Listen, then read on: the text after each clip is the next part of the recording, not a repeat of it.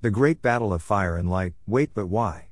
Note, this is the second post in a series. If you're new to the series, start with the intro post. Visit the series homepage for the full table of contents. Part 1 The Power Games. There is a great deal of human nature in people. Mark Twain.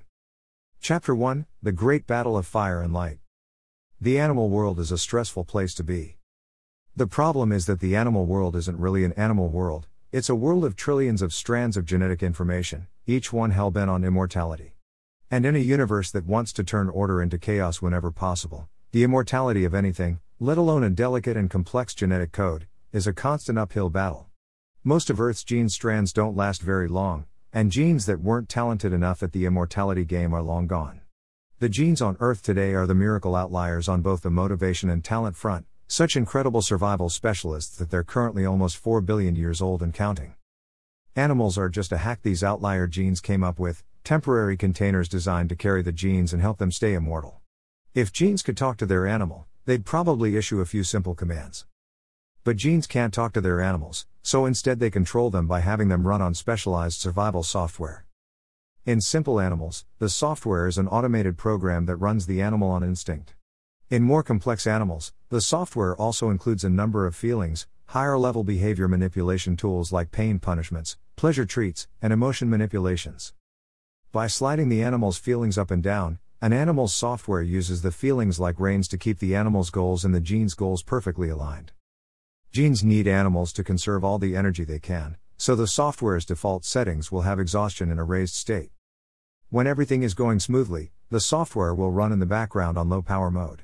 But at some point, the animal will start to run low on energy, so the software will kick into gear and shift the hunger setting steadily upwards until it eventually overpowers the tired setting. The genes need their animal to protect itself, so the software ratchets up the fear feeling when it senses danger and hits the animal with a physical pain punishment when it does something that damages itself. But genes value reproduction above all else, so whenever mating is a possibility, it'll crank up the horniness high enough to override everything else. Life on Earth is a long succession of temporary animal containers passing genes along to newer containers like a baton in an endless relay. It's an odd survival system, but so far, it's worked pretty well, at least for those genes still around. And that's great for genes. But it's stressful for animals. The problem is that genes themselves aren't alive, they're just a force of nature, and forces of nature don't give a shit about anything. Gravity wants to smoosh matter together, so that's what it does. It has no concern for the well being of the atoms it smooshes. If the hydrogen atoms in the center of the Sun can't handle the smooshing, they'll fuse into helium atoms. Gravity doesn't care. But the important thing is, atoms don't care either. In the center of the Sun, no one cares about anything, so everything's fine. Genes are like gravity, they don't care. They want to stay immortal, and they'll pursue the goal as relentlessly as gravity fuses atoms inside stars. Just as there's finite space in the center of a star, there are finite resources in the animal world finite land, finite shelter, finite food, finite mates, which makes gene endeavors a zero sum game. One species doing better almost always happens at the expense of other species doing worse. And just like gravity relentlessly smooshes, genes are relentlessly greedy. A successful species will grow and expand as far as it can until it exhausts its advantages. When you have a relentless force consuming finite resources, something's gotta give. In a star, atoms give, fusing into bigger atoms. In the animal world, animal species give, morphing into new, mutated species, or, more often, going extinct. So genes are like gravity, but animals aren't like atoms. Mindless evolutionary innovation brought survival tricks like feelings and subjective experience and higher sentience into animals, which means animals are like atoms in the center of a star, if the atoms hated being smooshed. To genes, animal suffering is simply a useful tool, so the animal world is full of suffering. Genes have no higher principles, so neither does the animal world, no such thing as rights, no concept of right or wrong, no concern with fairness. Animals woke up in the heat of a universe pressure cooker, playing an unwinnable game they never signed up for, and that's all there is to it. At least that's all there was to it. A few million years ago, the genes that inhabit a particular population of great apes started innovating in an unusual way, Trying out an animal container upgrade that had never quite worked before super high intelligence. All previous genes had passed up extra high intelligence in their housing because it requires a ridiculous amount of energy to maintain. It's like running a small business and considering whether to hire an employee with a rare skill set who will only work for $1 million a year. Doesn't matter how good the employee is, no one is worth a million a year to a cash strapped small business. But these ape genes tried it anyway. They evolved into a variety of hominid species, all of whom have since been discontinued, except one, a saucy one called Homo sapiens. For them, the advancements in intelligence proved to be a major survival asset, so their cognitive capacity rapidly increased, developing into an array of shiny new tools that no animal had ever possessed before. Through an accident of evolution, humans had gained superpowers. They had gained the superpower of reason, which gave humans the ability to solve complex problems, invent fancy new technologies, design sophisticated strategies, and make real time adjustments to their thinking based on changes in their environment. Reason sharpened human thinking, introducing nuance and logic into the process.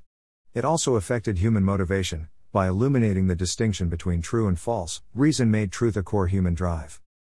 Humans had also gained the superpower of imagination, making them the world's first animal that could fantasize and tell stories and dream of places they had never been.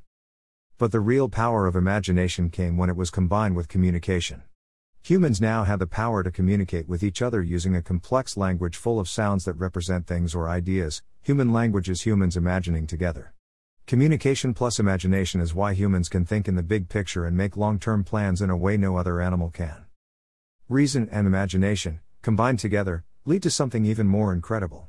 Without imagination, Animals have a hard time wrapping their heads around the fact that animals other than themselves are full, living creatures who experience life just like they do. They can't put themselves in another animal's shoes. Without reason, animals can't follow the logic that concludes that the lives of others are just as valuable as their own, and their pain and pleasure just as real. These two superpowers produced a third superpower, one that, above all, makes humans human empathy.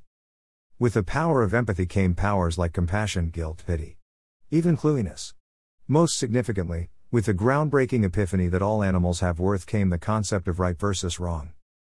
These superpowers took their place in the human mind as powerful new enhancements. But none of that is the really weird part. The craziest thing about the new human superpowers was their unexpected side effect. Each of the advanced capabilities was like a new stream of mental potential, and when combined together, it was as if they formed a glowing orb of light in the center of the human mind. This light was so bright and so clear and so powerful that it was as if it had its own awareness, an awareness of itself, of the human it lived in, of the ancient software running beside it. The human brain had grown a mind of its own that could think for itself.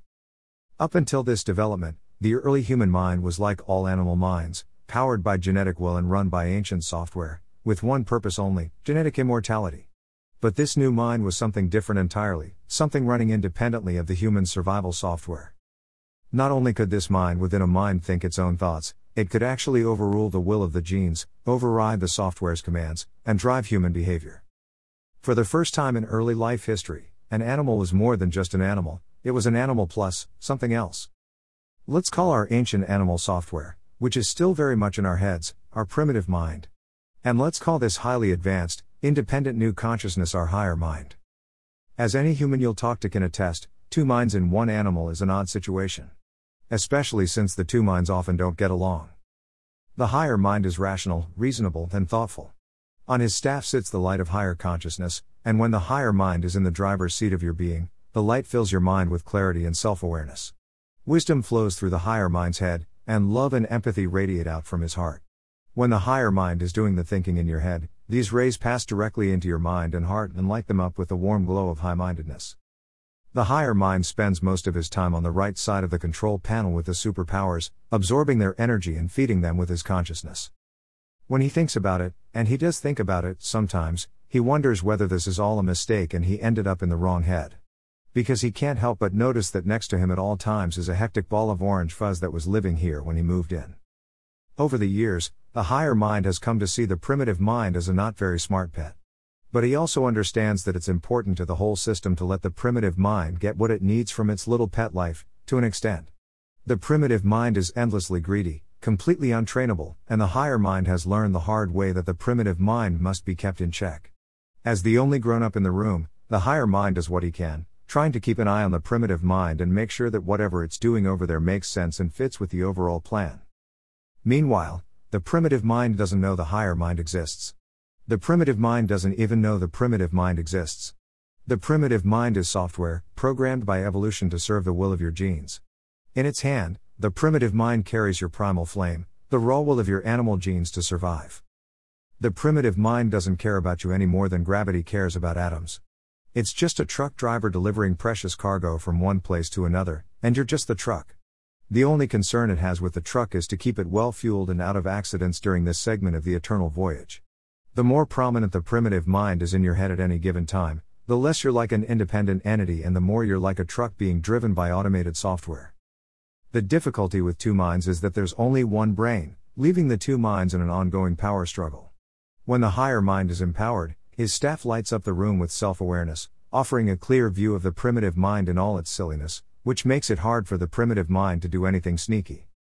But when the tides turn, the primitive mind's torch grows along with his influence, and the room gets increasingly smoky. The more smoke there is, the more it blocks the higher mind's light, cutting off his access to his human and making it hard for him to do his job. The human, with smoke obscuring its self awareness, doesn't realize its mind has been switched over to software automation, leaving the higher mind pretty helpless to take back the controls. This is when humans start trouble, for themselves and for others. The never ending struggle between these two minds is the human condition. It's the backdrop of everything that has ever happened in the human world, and everything that happens today. It's the story of our times because it's the story of all human times. We're going to go to all kinds of places in this post series, and wherever we go, remember to remember the great battle of fire and light. Chapter 2 A Game of Giants. Underscore. To keep up with this series, sign up for the Wait But Why email list and we'll send you the new posts right when they come out. A huge thanks to our ridiculously generous and patient supporters on Patreon for making this series free for everyone. To support Wait But Why, visit our Patreon page. Underscore. 3 Wait But Why posts about fire and light. Religion for the non religious. Taming the Mammoth. Why you should stop caring what other people think. Why procrastinators procrastinate.